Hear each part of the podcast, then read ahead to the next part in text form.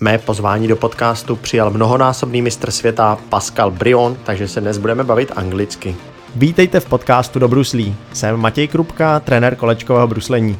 V tomto podcastu načerpáte inspiraci do tréninku a poslechnete si rozhovory se zajímavými lidmi ze světa bruslení. A pokud chcete patřit do komunity zapálených bruslařů, zvu vás do své online tréninkové skupiny na Facebooku. Najdete nás pod názvem Bruslíme správně a rychleji. A teď si užijte dnešní epizodu podcastu. V dnešním podcastu přivítám hosta Pascala Briona z Francie, který je bývalým špičkovým závodníkem, jedním z nejlepších závodníků své generace, který zároveň přešel i na dlouhou dráhu, kde se účastnil olympijských her a povídám o tom, jak celý jeho život prostupuje kolečkové bruslení a celkové bruslení jako takové a nakonec nám dá i radu pro současnou covidovou situaci. Welcome to our podcast. Uh, I'm here today with former top inline speed skating athlete and now coach uh, Pascal Briand. And I asked him for interview for my podcast during the last weekend where we met in the World Skate Coach Academy, which is training for coaches where Pascal is teaching some classes about tactics and techniques of speed skating.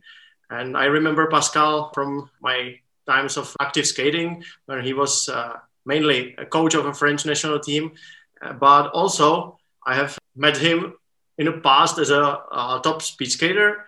And well, Pascal was at the top, I think, in uh, 2003 when I just started skating.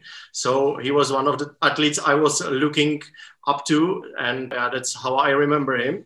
And I met him mainly like marathon skater, uh, racing for a Sub Salomon team in yellow black colors. But uh, yeah, he, he has won many races and he has also won uh, the World Inline Cup Series, which is marathon racing. But he is mostly successful or was in uh, in short distance in sprints. He is eight times world champion and he took victories over 500 meters and 1000 meter and with relay with French team. So he's very successful. He took more than 20 uh, medals at world championships. So welcome, Pascal, to my podcast. I'm very glad to have you here. Yes, thank you for, for the nice introduction. That was quite complete and a quite good summary of, of it. So almost make me shy, but it's, oh. it's nice to hear again, actually. Come on, it's it's your achievement. So yeah. why to be shy? Yeah. Well, uh, as I mentioned at the introduction, I remember you as a marathon skater, but you have won most titles and most uh, medals as a sprinter. How was it for you to race marathons, but being a sprinter? Yeah, that uh, that was actually uh, a tricky combo. I think uh, for sure not everybody uh, can do this combo, but back in the days, the it was a bit different also because most of the marathon, the the pack was very big almost like we can see at World Championship, the marathon. Uh, we have like 200, 250 skater uh, together. So actually, even for sprinters, it was quite easy to follow in the middle of the pack. Mm-hmm. Also, we had smaller wheels, so basically it uh, it would give a little more advantage to the type of skater who are good in 500,000 meter compared to the skater that nowadays have to be good more into point race elimination. And they can attack in marathon and breakaway like Bart, but uh, yeah, back in my years, it was uh, it was more balanced between the um, attack guy, let's say, and uh, the middle distance sprinter guy. So I'm I'm a profile like Gwendal Le Pivert, mm-hmm. more or less, except that probably earlier in my career compared to him, I worked a lot uh, the endurance. Okay. So very early, I start to to really uh, do a lot of kilometers. So it really helped me to jump into this marathon world and and then during the season it was always a bit tricky to manage like preparing for winning World Inline Cup series and focus on marathon and take enough time before World Championship to create more sprinter skills again. So it, it dropped me a bit from the 300 meters distance kind of. Uh, but uh, and then I focus 500 meters. Then when I get older, I had to go more into 1000 meter. And when you get even older, and you do a little more relay. So slowly, it make me go longer distance. But I was a complete athlete, and um, also I think the chance I had uh, is that I, I worked lot my technique, and uh, by doing a technique that is was effective on sprint but saving so much energy, I think my technique could uh, was something good to save a lot of energy. Then in a marathon, I could basically go till the end without so much problem. Yeah. So uh, that was tricky, but I was not the only one doing this. Like you had Sergio Rato, was also an amazing skater, and he was typically same distance. Uh, you had Juan Carlos Betancourt, was exactly same profile. Luca Presti was also same profile. So it was different years. It's much harder to do like this nowadays uh, because of Bart and Felix, basically, and Nolan. When they attack, it's totally different story. But um, yeah, it was um, some choice. Some years I was better in marathon and performing little less at World Championship, and some years I was little less good in marathon and performing better. So it was difficult because we were racing about 30 to 35 marathon a year. Wow. And uh, so that was a lot. I was racing. I, I like to race. I mean, I don't train for just training. I like to race. So I'm a competitor and I, I use racing a lot into my training also. I, so I was not afraid to go to the start of the race and no, I would not win, but mm-hmm. took my chance anyway. But took the race as an experience and developed some tactic skills and things like this. Which I feel the skater nowadays they don't do this so much. They basically race only when they are top shape and feel they can perform their best. And when they are not like at their best level, I feel they kind of go away from racing. Mm-hmm. And uh, basically, that was really not um, my uh, my way to race uh, 20 years ago. The conditions are different, and it's it's different. Uh, was there was also more prize money in the race, so you want to race more because uh, you have more motivation with prize money, of course. So, uh, but I accept a lot that I could race and try to learn something from racing.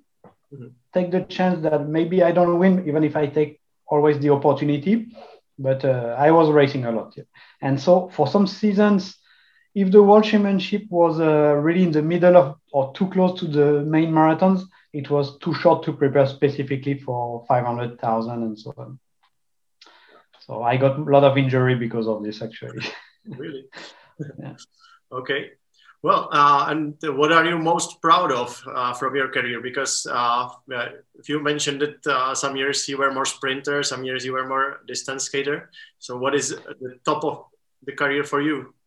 Yeah, it's uh, it's hard to say because actually I was lucky to have so many good uh, moments.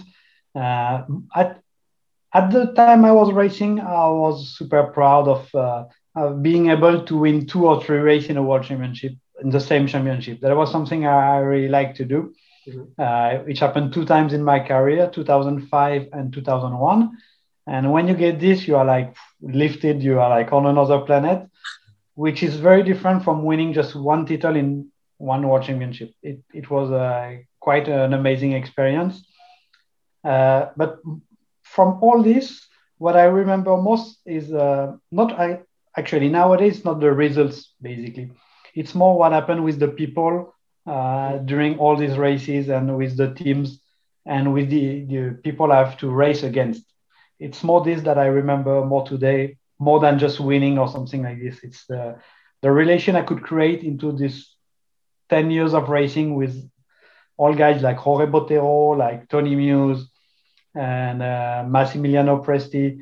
So like all those guys, it's it's more this that I remember now, 20 years later, basically it became a family together, I guess. Yeah, we have like like we have something to share for all our life, and the the, the event it's more it was like just something that pushed all our personality mm-hmm. uh, to the top. We could see all our limits mm-hmm. with the good point and the back, bad point of the personality.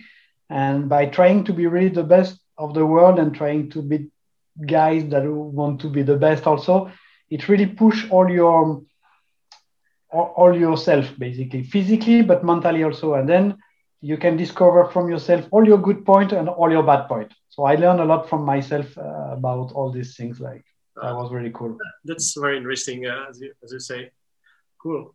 Well and uh, in those times when you were in the top shape, uh, you used to be a pro skater, like earning for living from skating, or was it possible that the time? Yeah, it was a uh, different also. Like I was a pro hopefully with uh, with Salomon team at the beginning and with Power Slide team already also at the end the years of my career and with some ice team also. So I could live from skating, uh, but I also had a job on the side already with the French Federation, and I was half time uh, as a coach or doing some development program and things. And they really, the French Federation support me a lot into this. And through not only through the French Federation, but from also from the sport government system in France, I could get uh, this job from my study and get advantage for letting me free time to train. So I was paid basically from the federation more or less and from a sponsor. So I could have good uh, good life for it and it, it really helped me also to travel more to get more experience into skating because uh, I, I spent almost all my money i was spending it back into the skating. Like uh, it, it's my passion it's my life always. So i just always okay. try to invest into this always. Yeah, yeah.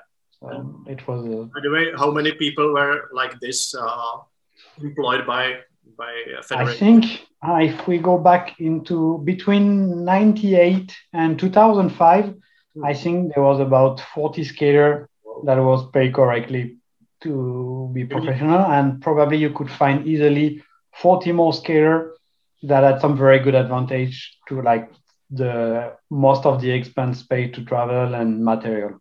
Oh, you, you mean in France or? No, in the world, in the world. Yeah, in the world. Okay. Yeah. Worldwide. Yeah, more or less we had a, a, a pack, a peloton that was with about, let's say, 80 semi-professional skater, we can say back in the days about this. Yeah. Okay, and uh, how is the the inline speed skating sport uh, known in France if you compare it to other sports? Uh, it's uh, it's uh, like a non-Olympic uh, uh, sport still, so it's not super famous. We are not on TV regularly, okay. but depend of times also. Like in the early 2000, it was like a boom of skating. So every Sunday evening there is a good sport report on TV on national TV, and like once or two times a month we were there also. Okay. So it's it was not bad uh, back in those days. Now it's much more confidential uh, if we look at the TV coverage, but um, we have another chance now. We have the social media, we have YouTube, we have all these things. The, the live streaming is possible. So um, it's more our responsibility as a sport to create our own content and to to make it cool for the people. So we don't. We, it's nice if we get TV, for example, but if we don't get TV, we can do it ourselves. It's hard, and if it's not happening, it's just we need to move ourselves as a community. For sure. yeah. Mm. Okay, and uh, well, if I uh, switch to your uh, ice career, because uh, later on you you switch to ice speed skating as well. Well, there you focused on uh, longer distances, or how was it uh, on ice for you? Yeah, it was difficult. Like uh, actually, I was I could say I was quite talented for inline skating, but I was not super talented for ice skating. Like the technique difference, the pattern for the movement, my body didn't work so good on the ice for this. Uh, I switched also quite late. I was 28 when I start ice skating. So basically, uh, I was also not too old, but too burn. I think I, I burned the candle too much before, and I was a bit dead for sure going on the ice. And uh, and I did a lot of mistake in my training, like almost trying to do too good, um, make it me doing some mistake. Okay. So. Uh, yeah, I could say I could have done much better, but uh, uh, yeah, I was also less good on the ice. I think it's the most simple uh, uh reality to to uh, which actually was a I could reach the Olympic just by the limit. I was not last, but almost last at the Olympic, and actually it was a super cool uh, experience also. And because you know you're at the top of the world in one part, in it, I was basically winning everything on inline skates. So you get a, a, feeling from the sport, from the people, from everything. You know something, and then you go on another world and you're just the average skater. Yeah. Like I was just the normal guy, like nothing special, mm. and um, it helped me to understand these two worlds: training every day and being successful. How easy it become actually, mm. and training every day and not being super successful, yeah. and actually I'm kind of more proud actually of the second part here because I realize more how it is for most of the people that train every day. They have this goal, and the the um, the thing I was doing to reach this, uh, it was kind of harder. And I, actually, I'm much more proud of this. Even if I finish only 33 at the Olympic, but still you qualified. And yeah, I qualify. Okay, it's, it's not something like super hard actually to do uh, when we are at this level. Uh-huh. But uh, the the road to get there, I think I'm super proud from what I learned. Also, like okay, I train every day, and I could see, I could see I wouldn't, I would not get a medal. I was super realistic. I could see I was too far. I could see that I was already training full for it, but not good enough. And uh, I'm proud because I don't give up on this road. If you have the medal, then you are like the king. But it's only three people who get a medal, and there is hundreds of other one behind who have a, also a story behind it. And um, I, I value a lot this road to to get there. So I finished 33. That was the best I could do at that moment with the information I got, and uh, I'm as proud of this as when I was on a, a world champion on inline actually. Yeah. Well, because that, that's quite interesting. That was my best, the best I could reach actually. Yeah. yeah. So and it, it it was an experience that helped me a lot to become a coach also, mm-hmm. because when you coach uh, guys like that have talent, I mean it's super easy. Yeah. Uh, but the the trick from a coach is also to be able to help a skater that is missing something, trying to get the best out of it anyway. And uh, by being in this situation, I really understand also a lot mm-hmm. the motivation and the psychological part of all these people and athletes that train but are not especially the best in the world. So it really it helped me a lot in my teaching in skating actually for after. Yeah. Cool. And uh, but uh, beside that, that you mentioned that you were not uh, super good in ice. You were able to win the kind of uh, uh, mass start World Cup. Yeah. I, I, win one race on, the ice actually. And, and uh, the right? It was the first mass start ever. Okay. And uh, it was a different formula. It was 60 lap, and it was with a 60 skater at the same time. So more like an inline race, basically. So, and my dream was like we, they put the mass start at the Olympic, because if they had mass start at Olympic, then I would potentially think I was potentially a medalist. Uh-huh.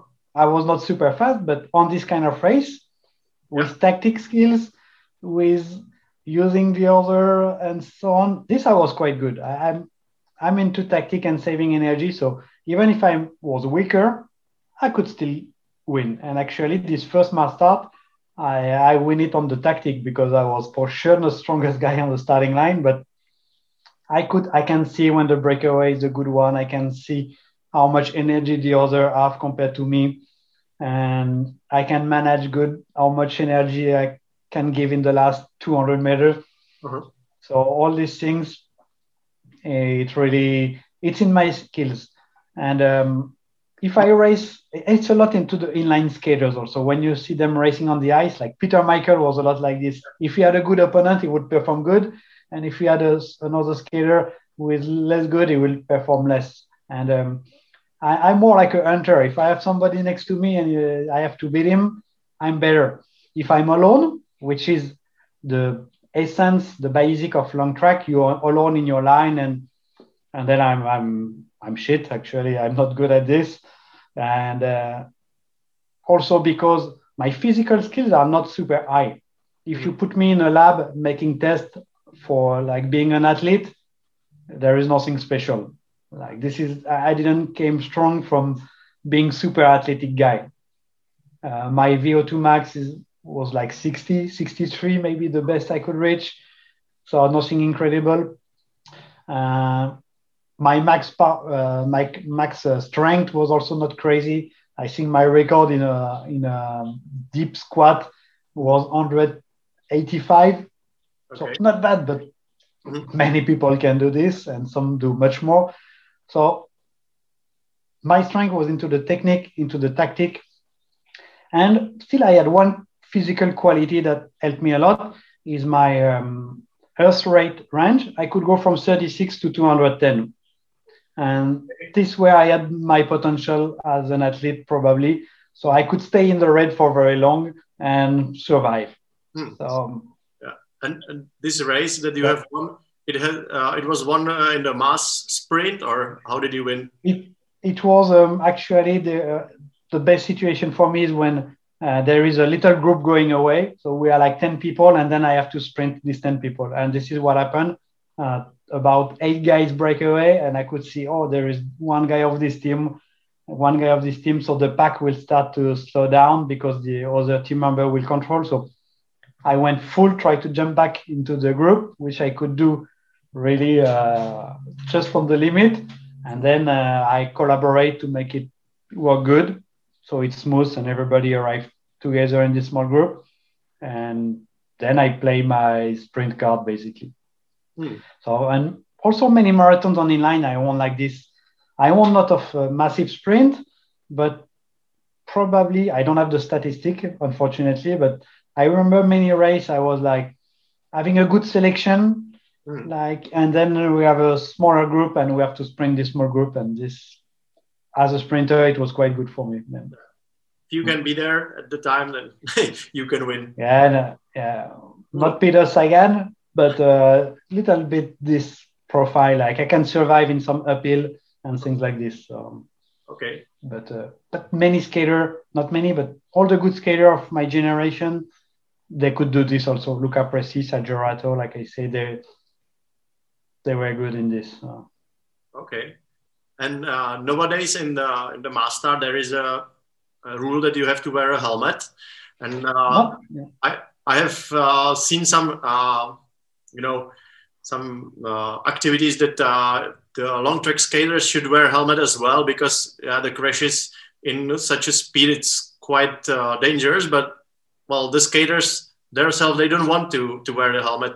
How did you feel in the in the group of 60 skaters? I guess you didn't uh, have a helmet or did you in the time? No i didn't have a helmet but i, I really like to wear my helmet all the time and uh, uh, I wasn't comfortable racing without helmet on the ice in the pack in the marathon back in the days also, mm-hmm. and um, but I I followed the social pressure because I I would have liked to race with my helmet, but because nobody was using it, mm-hmm. I just didn't use mine stupidly, which was stupid. I can tell you. I, I would have liked more to to race with my helmet, mm. and um, actually I w- think it would have helped if someone of my generation was raised with the helmet earlier that they make the switch earlier with the helmet. Yeah. So I wish uh, I like now short track and long tra- and marathon master they have the helmet always. Mm-hmm. Long track it's a bit different, let's say, but I would prefer to have them having a helmet because we can crash and hit the head, yeah. and uh, you don't need to be in a pack to hit your head on the ground. Sure. And I can tell you, I had two big crash in my career. Mm-hmm. So, and I hit my head very hard. So, uh, it's something I'm worried about, like how I will be in 10 years or in one year, or how maybe I am already. So, uh, the consequence of these two crash, it's something I'm thinking a lot. And uh, I was always wearing my helmet on inline, and I still do. Every time I put my skate I have my helmet. If I do urban skating, if I do speed, if I go buy the bread with my skate, I just put my helmet. Yeah. Yeah. Well, that's something I recommend to everybody as well. But yeah, many people don't listen, and if they see the speed skaters on ice, don't wearing it, yeah. Well, that's. But I, I honestly, I think it will change one day. Yeah. Unfortunately, like in every situation like this, we just have to wait for a bad accident mm-hmm. and that's where the things start to change. But um, okay, only two skater on the ice at the same time. But at, when you go 60 kilometers an hour, I mean, that's the point. Yeah, yeah, yeah I okay. think, and it looks cool. I mean, for me, it's cooler when you have the helmet. It brings also one more equipment, so one more potential sponsors to the event. Uh-huh. So that's, and when the day they will say you need to have a helmet in long track, it's a little message for the federation maybe. Um, it will bring a market there. It will bring money into the sport. It's one more element to sales, one more element to sponsor the athlete, to sponsor the event. So yeah, just change the rules, put helmet to everybody, and yeah, that's true. And use this money, they can support the sport also. Yeah. It's not only the safety, but also supporting other activities. Yeah, it, I mean it's a collaboration. If the sport need to have helmet and need to have good helmet for the safety of the skater, uh, it's good for the skater because we are more protected, and it's good for the industry because they can make money and create new product and yeah. make more safety later. So it's win-win for everybody. Yeah, you are right. Okay, uh, well, that's your racing time and your, your past, basically. And uh, before I switch to, to presents, uh, I would like to ask you kind of personal questions. Uh, one is you already mentioned that uh, you are doing everything on skates, going for bread or doing urban skating, speed skating, whatever. Uh, is there something that, what you didn't try yet and would like, or what is challenging for you? Yeah, I actually. Um before liking uh, the sport of, of skating, I, I, just like the activity. So I, am in love with the activity. I, that's why I like to do very different things on skates. And that's why when I stop my career, I keep skating just because I like it in general. And uh, it's, it's a big difference actually between a skater who decide to become a, a racing skater just because he want to race on skates and a guy who loves the sport and that is racing on skates too. Uh, when the career is finished, probably the first one will go on his bike and race with some friend or run with some friend. And the one who loves the sport at the start, they will stay in the sport, not racing so much anymore, but they will keep skating. So I'm more into this second category. And I, and I like to, I like so much this feeling of technique and the movement we can do on skates. Mm-hmm. So I like to do a lot of different things. And uh, by being doing things on urban and by doing a bit of slalom or hockey, I played hockey, I played roller derby on quads, I, I do a lot of quads before too. Mm-hmm. All this helped me to create different movement to get better technique on racing also. And um, one thing I would like to learn more is doing more aggressive skating. I mean, I'm really bad in a skate park. I'm almost cannot jump anymore, which is crazy. I like to jump when I was younger, and now, 45 years old soon, I'm like, ooh, I'm not so good at jumping. So this is something I want to. I, I'm when I have a little bit of time, I try to go skate and. Push myself in a skate park. Try to do a little grind on a rail would be good to learn more. I okay. I would like to do this. Yeah. By the way, did you try downhill or inline slalom? Yeah, I did downhill also. I was not also super good, uh, but I did the extreme games two times, the X Games in 97, 98. And it was a downhill event uh, with a 4 in 9 skater. Uh, was really cool. And um, so I did this. But, you know, just like it's an opportunity, we can race downhill.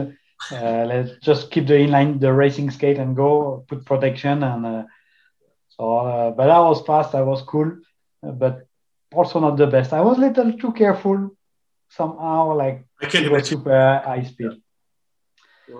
But, okay, uh, so there, there was uh, the first uh, personal question. Then uh, you already kind of answered, but did you have some time when you had enough of skating and you wanted to stop, or did you have some this time?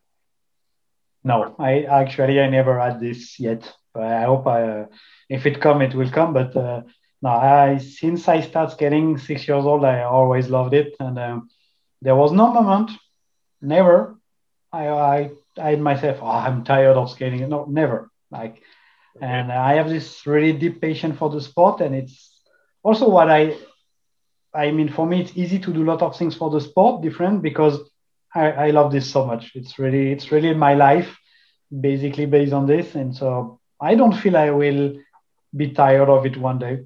So well, that's probably the longest the longest I didn't skate was two months during the COVID last year. Okay.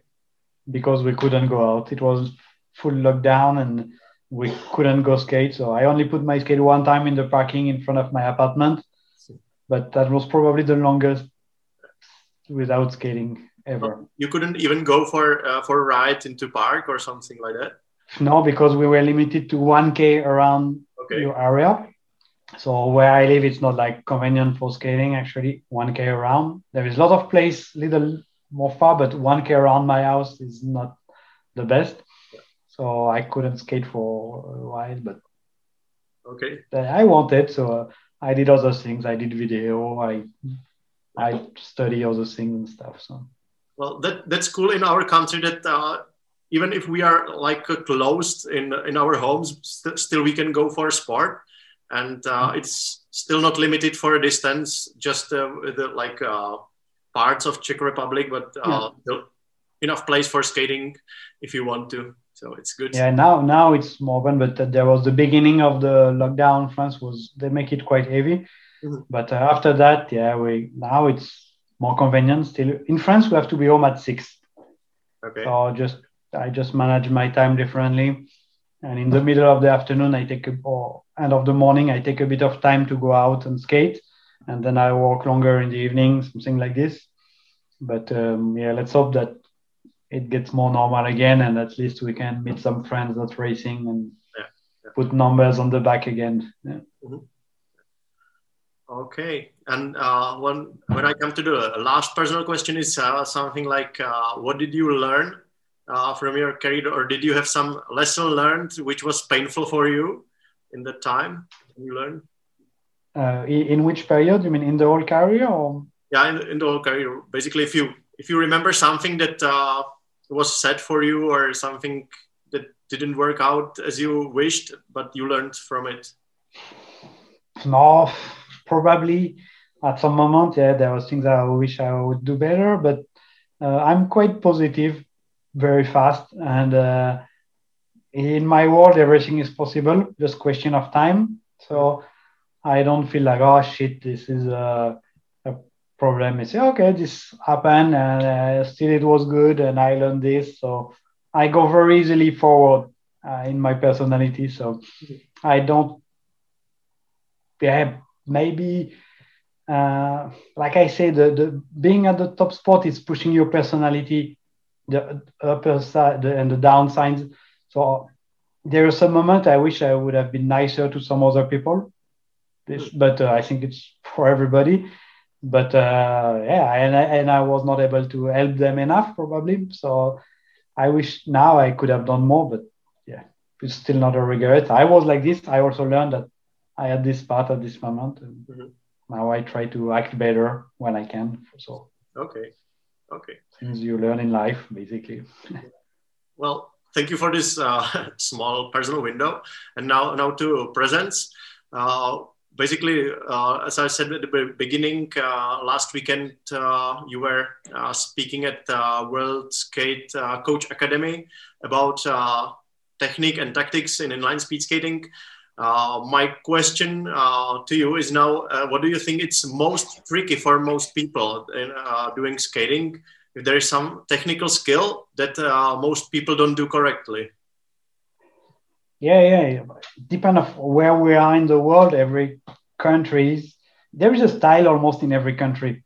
And you can see the Belgium skater, they skate almost together the same way. The French skater, they have the style. The Colombian, they have the style. The Korean also. So in different place, based on the culture, based on the knowledge, uh, you got access. Probably there is some good point and things to solve everywhere. Um, doing the, the work, it was the first time the World Skate Academy happened. It was the level one coaching. Mm-hmm. And I love the idea when the federation started this. I think I'm a lot into technique and tactic. And uh, for me, it's the, the basics of our sport is into the um, technique. Uh, being training ourselves physically it's easier and easier. I mean, the, no, the knowledge is everywhere. You go on Google and you try, you look, you can find tons of training plans to find uh, how to make your strength better, your stamina better, your endurance better, and so so it's super easy to get this knowledge nowadays. But getting this knowledge, the knowledge for technique in speed skating, in inline speed, it's super hard. Yeah. yeah. It's super hard, and and nobody knows. Nobody knows the exact information. So nobody can tell you have to skate like this. And this is what I told in my course also. I say, I will tell you something, but maybe I'm tell you wrong. You will have to experiment yourself. So I like that people get different information and that they try if it works for them. And uh, this is my my point of view. And I can tell you the way I coach today is different from 10 years ago. I probably say things uh, the opposite of what I was telling 10 years ago. Okay. And I'm teaching things that are the opposite that I was doing 20 years ago. Uh, not that I was wrong 20 years ago, only that things change.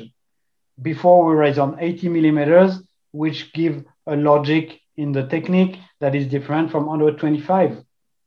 Yeah. So the, the timing is different, the, the way you take the outside edge is different. There is a basic, some basics, but there is things that changing in time and that probably what we will tell today will be different in five years if they change something on the shape of the track. Mm.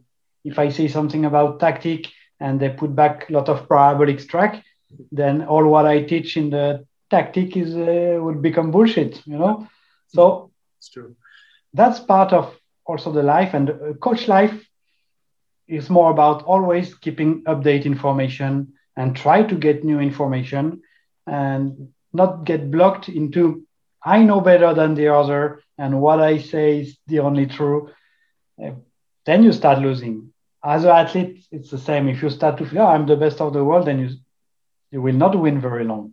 You will just stay at your level, and the other one they will try to catch you, and one day one will beat you, and then you react. So as a coach, it's a bit the same. I always try to say, I'm thinking this today it's not bad. What I can think differently to make it better.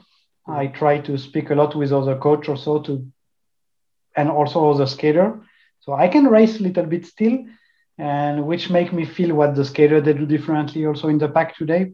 Mm-hmm. And I always ask them question about the feeling they have on their skate. So I think this is uh, super important.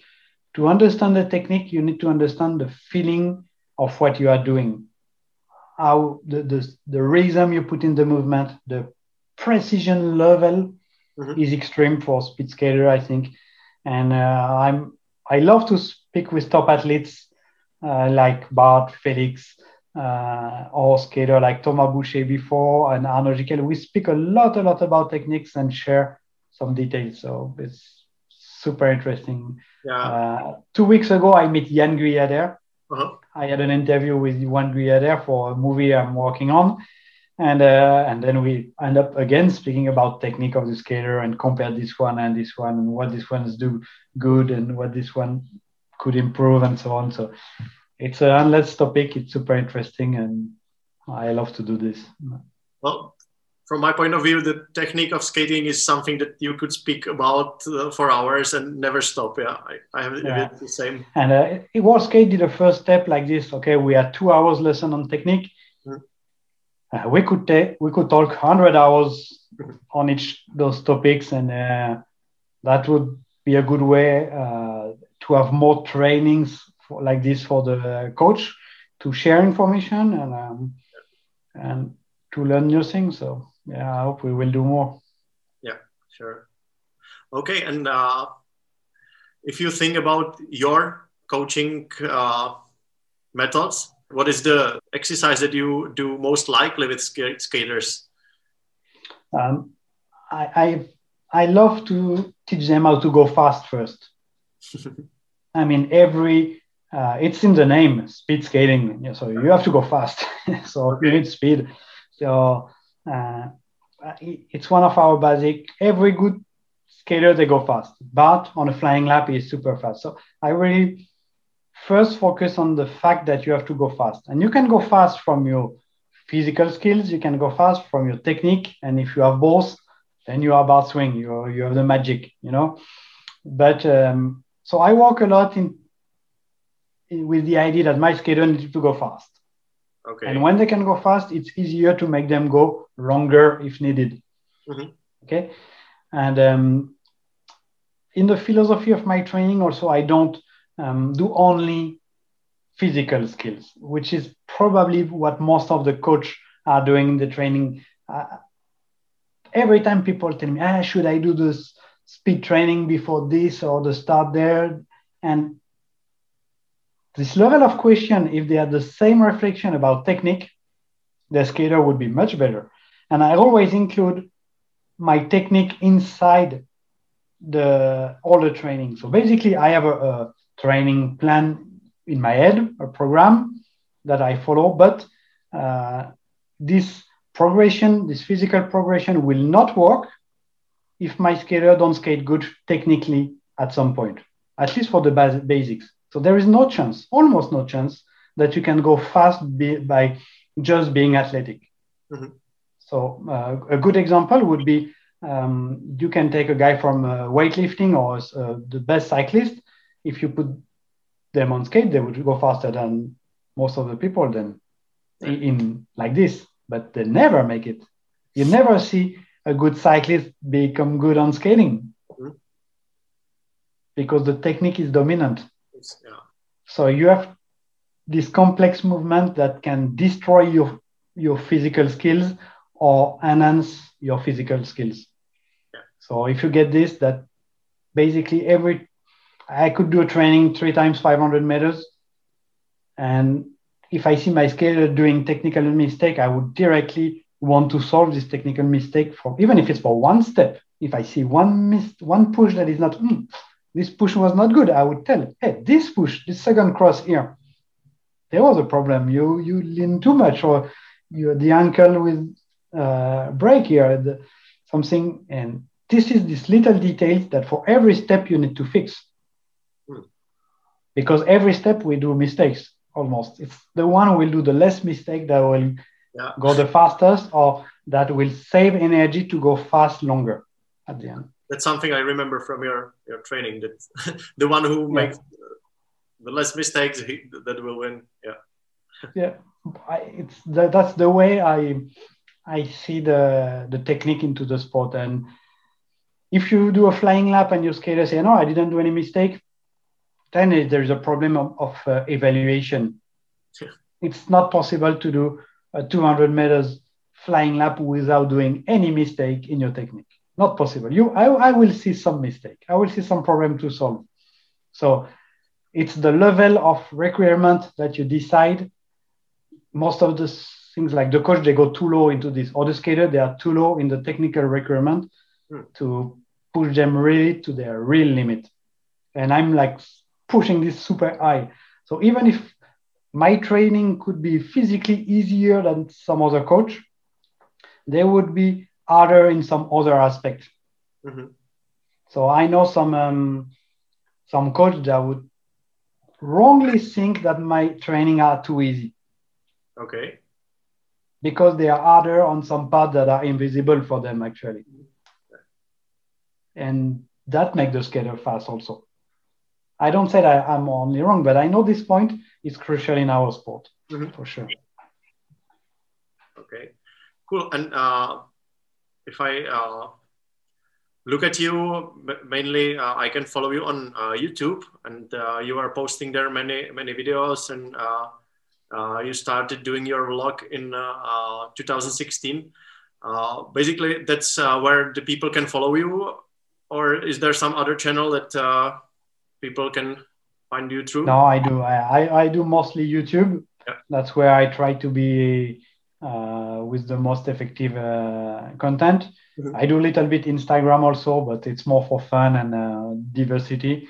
But uh, yeah, I'm more trying to do YouTube things at the moment. But, okay. but I, I like to do content not or not only for me, but I think um, I wish more younger skater would do more content because this is a great way to promote our sport.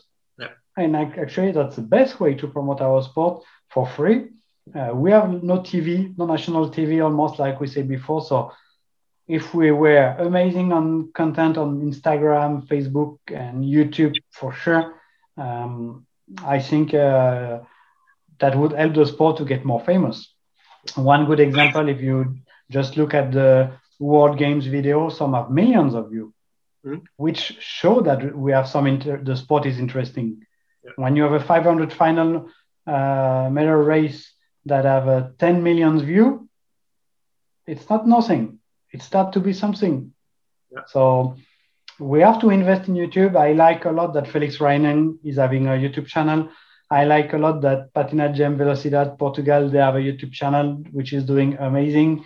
And I like uh, Ricardo Lino channel, which is about aggressive and the diversity of skating also. So we need more people uh, to go on YouTube. Uh, we need people to look at the video, subscribe the channel because it's pushing them to like the video. It's you know all these little process. It looks like nothing, mm-hmm. but actually, uh, every time I watch a skating uh, skating video, I put a little up mm-hmm. because this is what will promote our sport. So if one day, if all the skater in the world understand this, and that every time we see a skating video, we put a like, even if we don't look at it at the end, we just push the whole system. We put basically we would be the best ambassador for our sport if everybody was doing this. Mm-hmm. And we are most of the time quite lazy for this. Just for example, I I know that not even 20% of my audience in YouTube subscribe my channel. Mm-hmm. So I, I know many, I see people that they just come to look the video every time, but they don't subscribe. I, I don't care so much. I'm not doing this about numbers. I'm just explaining that this is the best opportunity in the for our sport to get famous. We miss the moment when the radio arrived. Some sport they, they show up like crazy because they use the radio to develop them. When the TV arrived, then another group of sport was pushed to the top because they use this media uh, to promote themselves. And now we are, it's still the beginning. It's only 20 years we have internet almost, something like this. So it's still the beginning of the internet things. So that's now that we have to take the, the wave to promote our sport. So we need to be active in it, basically. That's my dream. uh, that was the reason why you started your YouTube channel or that you wanted to it's, promote um, sport, right? Yeah, this is one of the reasons. Is mean I wanted to to talk about the sport and show things. And the second is like I had so many people asking me questions about the technique. So at some point I think, oh, the best way to answer is just also to make video to give the information. I mean, uh, I have so I had the chance to learn from many people all around the world by traveling, by going to races. So I wanted to give back also, and so I decided one day, I say, I was going. First video was for a training camp I did in Belgium, in uh, Louvain. Mm-hmm. And uh, yeah, the morning before I say, okay, now I start to do video. So I will, I just start filming with my phone and edit and learn from this. And I say, because I say, what I will teach in this camp could be useful for so other people. So I say, I will just film this exercise and then share it. And, and I liked it and I think it worked good. So it wasn't planned earlier before the camp that you will you will create this log first. Yeah, no, no. I just basically wake up and say, ah, I was just thinking, hey, it would benefit more people. Uh, I should film and edit, and uh, hmm. and I like to learn new things also. I'm I don't like to just stay with my skills, and um, uh, which is a good point on a, on a, on a bad side also. Like I always like to learn new things, hmm. and uh, I didn't know anything about video, so I just said, let's do a YouTube channel. it will force me to learn something. So I started with my phone. I had to look for software to edit, and I start to study a bit, and then boop, boop, boop, and then I learn about correctly how to do video. I'm not mm-hmm. good yet, but I hope that one day I will be good enough. So, but it's only three years that I'm doing video, so but let's see in 20 years how I will be the informations and know how it's there. So that's that's important. Yeah. That's the most important. And you see also scale like uh, Victor Torp. Is doing great on YouTube. I love that Joey Mantia is doing also. Mm-hmm. And uh, I wish I could have started when I was athlete. I think it's the best window to to create um, to create a, a, community behind. So it's easier to grow when you are in activity for sure, compared to a guy who's 45 years old trying to skate again.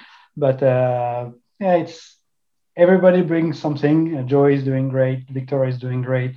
Felix Rijhnen also, and um, so I yeah, I think it's interesting. That's true.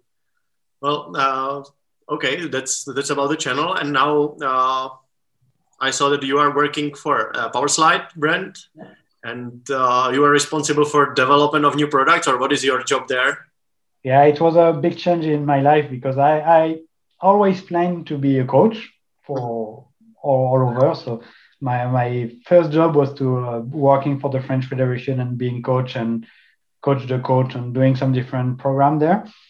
But um, I had this opportunity when Matthias from the boss from Powerslide he asked me if I could join join because um, Scott would uh, go for another work. I say yeah, it's good opportunity also. I wanted to discover also more things. I loved what I was doing with the French Federation. It's a um, an institution that I that I really love. It's like they learn me so much, but I I think you know at my age it was good opportunity to try something else, and uh, it was interesting to work with guys like Felix, like Bart, like you know you have this professional team here, uh, also me professional team that I have to um, help. So that's one part of the job, but it's it's what people will see most, but it's a very small part of the job actually. So taking care of the team is like the two three percent that uh, is going with the job. Even if I wish it would be more actually, but maybe COVID effect. The biggest part of the job is to develop the skate. So I'm I'm in charge basically of all the speed skates now, the helmets, the bearings, and the wheels. Okay. so it's uh, yeah, it's quite a lot, but um, uh, yeah, there are very good people in the company helping me to helping me to learn about this. It's only one year now, and um, it was very hard, and it's still hard because uh, they do so many products. Uh, it's a this is I, I went to Powerslide because for me at the moment it's also the company that like it's written on their slogan they love to skate but so I feel like it's my family also uh, they do they will do skate for everybody, fitness skate, but they will also do urban skate and the best urban skate possible for this segment. They will do speed skate and they will also do the best for this, and they will do hockey skate. So they can do the the like rollerblade. They can have the best skate for everybody, but they are very good in every segment also, like very close to the top competition level, not only in racing. And this I, lo- I like this. They do quads and they do inline. So you know they, they just love skating in, in general, and so that's why I feel good there also. Okay. But a lot of work, and uh, but I'm also learning again um, a part of the sport that I didn't know so much before. And does it mean that you quit your uh, your job at French Federation then, or? Yeah, yeah. yeah I uh, so I I stopped it. There is a way I can go back if I want, if it's not too if I don't stop for too long but um, yeah, it's uh, for now. I just stop this part, like put a break on the federation part, and go full speed with um, with Powerslide. And yeah, I hope also that uh, when I get used to it a little more, I can maybe work with some other federation at the European Championship or World Championship, mm-hmm. get some opportunities for to help some other countries a little bit because yeah, I, I basically dedicate a lot of my life to the French Federation but I like to also share a little bit more at some part of my life. Oh, that's quite interesting, and well, yeah. I'm curious where we can see you next. yeah, uh, maybe so. We'll see okay, what happens. And, uh, well, with some kind of answer to my next question, what is your goal for uh, for the future? Maybe what is your goal in speed skating for now, if you are uh, doing uh, for such a big brand, or for the future of inline speed skating as a sport?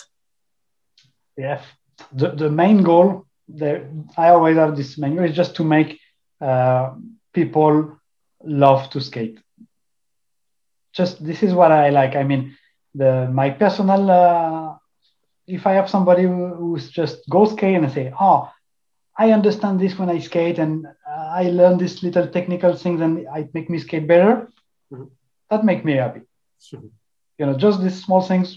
When I have this kind of comment on my YouTube, or when just some people put something about this, that make my day easily.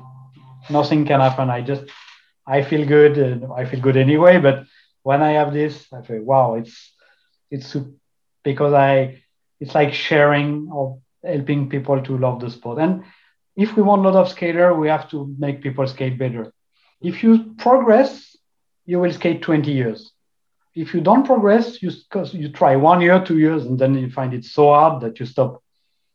But it's so the the trick is to help people enough so they understand this easy gliding things.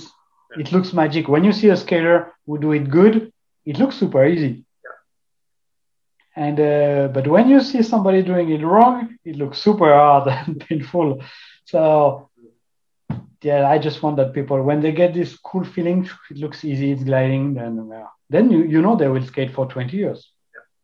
Uh, that's exactly what I'm trying to do here in Czech Republic, and yeah, hoping yeah. To, to do it. So this is yeah the the main. This is basically my goal life into the sport, and then if we can promote it by this social media and system, then it would be a super cool thing. So here it's by the institution, federation, by the big brands, so all by the community in general. It's it's a work from everybody together mm-hmm. to to do it now. Okay. And uh, well, I'm coming to uh, end of my questions, but uh, one is to our country because uh, uh, in January last year you've been teaching uh, Czech coaches here. how did you like Czech Republic? Yeah, actually, I was very surprised. I didn't expect this organization, but it was very good. I think your federation and the people behind it they handled it very good.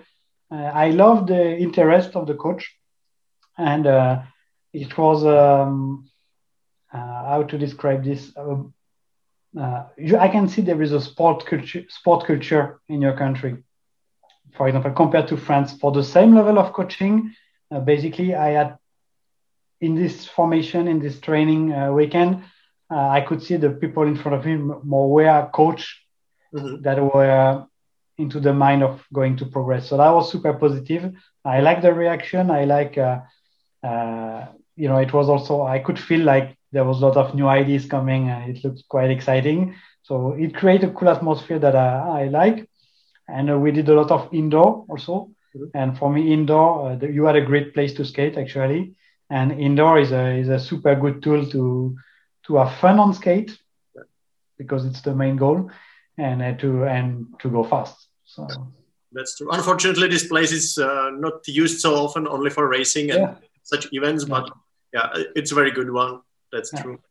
Okay, and uh, would you be interested maybe uh, if the coronavirus is gone, then to come back to Czech Republic and having some uh, some camp yeah. Actually, I start to have a, quite a list of country asking for training camps and things like this. And I hope I can travel again uh, mm-hmm. to do this.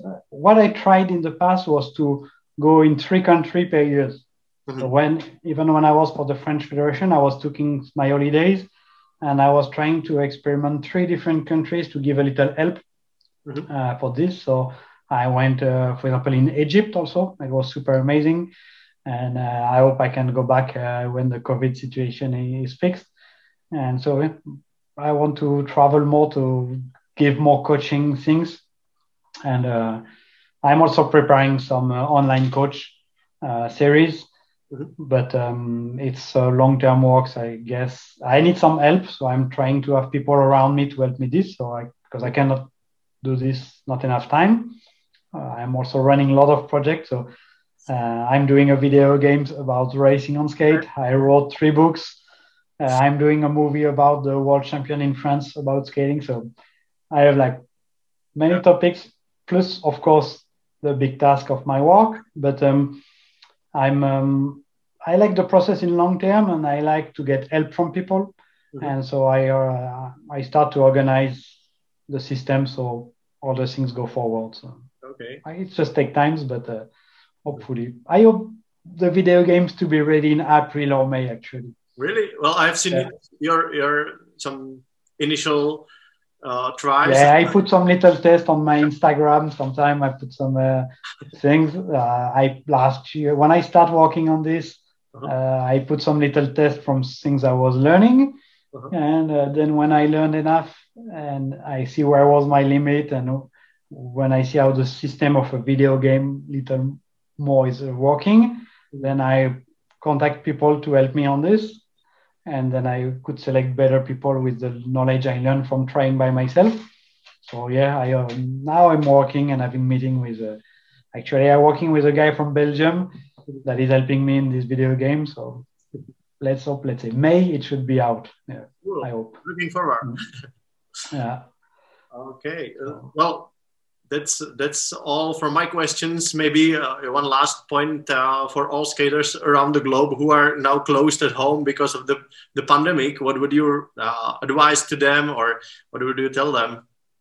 Yeah, and uh, probably many people think of this already, but uh, for me, for people who are training and that want to become world champion, I have the feeling it's the best opportunity ever because uh, if you if it's a skater who is not winning yet, there is this is a moment of the last year. Many people slow down. Yeah. So that will be about the one who slow down less or keep going, and those guys are girls. They will have more opportunity to reach their dreams. So it's we will see the one who give up and the one who just don't give up. So I think it's a situation of opportunity that will tell us a lot about the mentality and the personality of some athletes. Mm-hmm. So uh, for me, I, I would try to take it like, a, uh, uh, yeah, if I was in this situation, I know it would be hard to get the motivation. Mm-hmm. But if you have a long, uh, a long-term vision, a long-term goal, probably you would be even better after. You can take um, advantage of this. Yeah. So, for example, one of the the point that I always mention is I never trained to be world champion in 2001 or in 2002 or in 2003 or in 2005. I trained to become world champion. And I don't know when it's going to happen. You just do so I just do the work till it's happening and still it's repeating. Mm-hmm. So I didn't when I start training, I, I, was when I start training seriously, I was 14 or 15 years old. And then with this goal of reaching the top. But I didn't know when I would be there. But I didn't care. I just did it till it happened enough. Let's say not enough actually, but till it happened. And um, I didn't care it would have not changed my life, life if I won in 2000 or in 2001. If I had this goal, I had this goal. It's a career. It's a goal in my career. So I go for it. And if there is, if there was a COVID or something, it's just, just on the road, but it doesn't change the final goal. That's true. So I just don't focus. Ah, world champion 2019 or 2020 or 2021. If you have this goal, the people who really have this goal, they will forget about the years. They will just reach it. That's it. So it's good opportunity. Some good athletes, they will slow down. Some good athletes, they will even stop, unfortunately. So it's a bit sad for the end of the career. But um, the one who will keep going, uh, probably they will have super opportunity for the next world championship let's hope this year anyway. yeah. I think I think that's the great message for the end of our interview because yeah, that's what uh, the skater should take out of this. Yeah.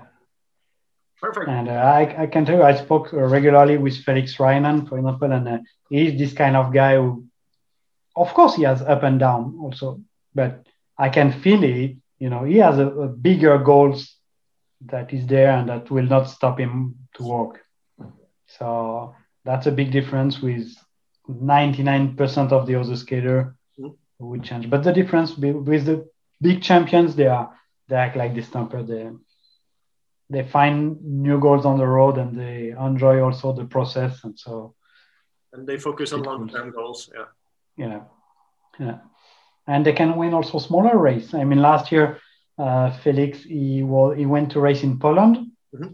With jason in mazurski or something like this. And he, he, don't care if it's berlin or this one. He, he just enjoy all of them. And this is cool. I mean of course he prefer to win berlin but he's if you make a good result in this race in Poland, he's also it's super amazing, and it's still one line on your uh, palmarès. I don't know how you say this in English in your in your results list. It's still one more line to put. So Jason won this one, Felix was second, but um, you know there is no small race, and if every, you have opportunity, you have to take it. Every victory counts. Yeah, yeah, yeah exactly. Okay, Pascal. Yeah. thank you very much. It was really nice to, to speak to you, and I'm very happy that uh, you could find this time for us in Czech Republic. And uh, yeah, I, hope, I, hope, that we can uh, we can meet each other in person once the COVID is gone. Yeah, for sure. Drink some coffee and maybe skate or talk about some skater again. Thank you for organizing this. I love I love it. I love that you can create situation where we can share experience and this is what our sport needs so thank you for that Ještě jednou díky moc vám, posluchačům, za poslech. Pokud vás podcast bavil, dejte mu like, odklikněte si odběr a také ho pošlete svým kamarádům, tím nám pomůžete dostat ho mezi víc lidí a pomůžete naší snaze dostat Česko a Slovensko do bruslí.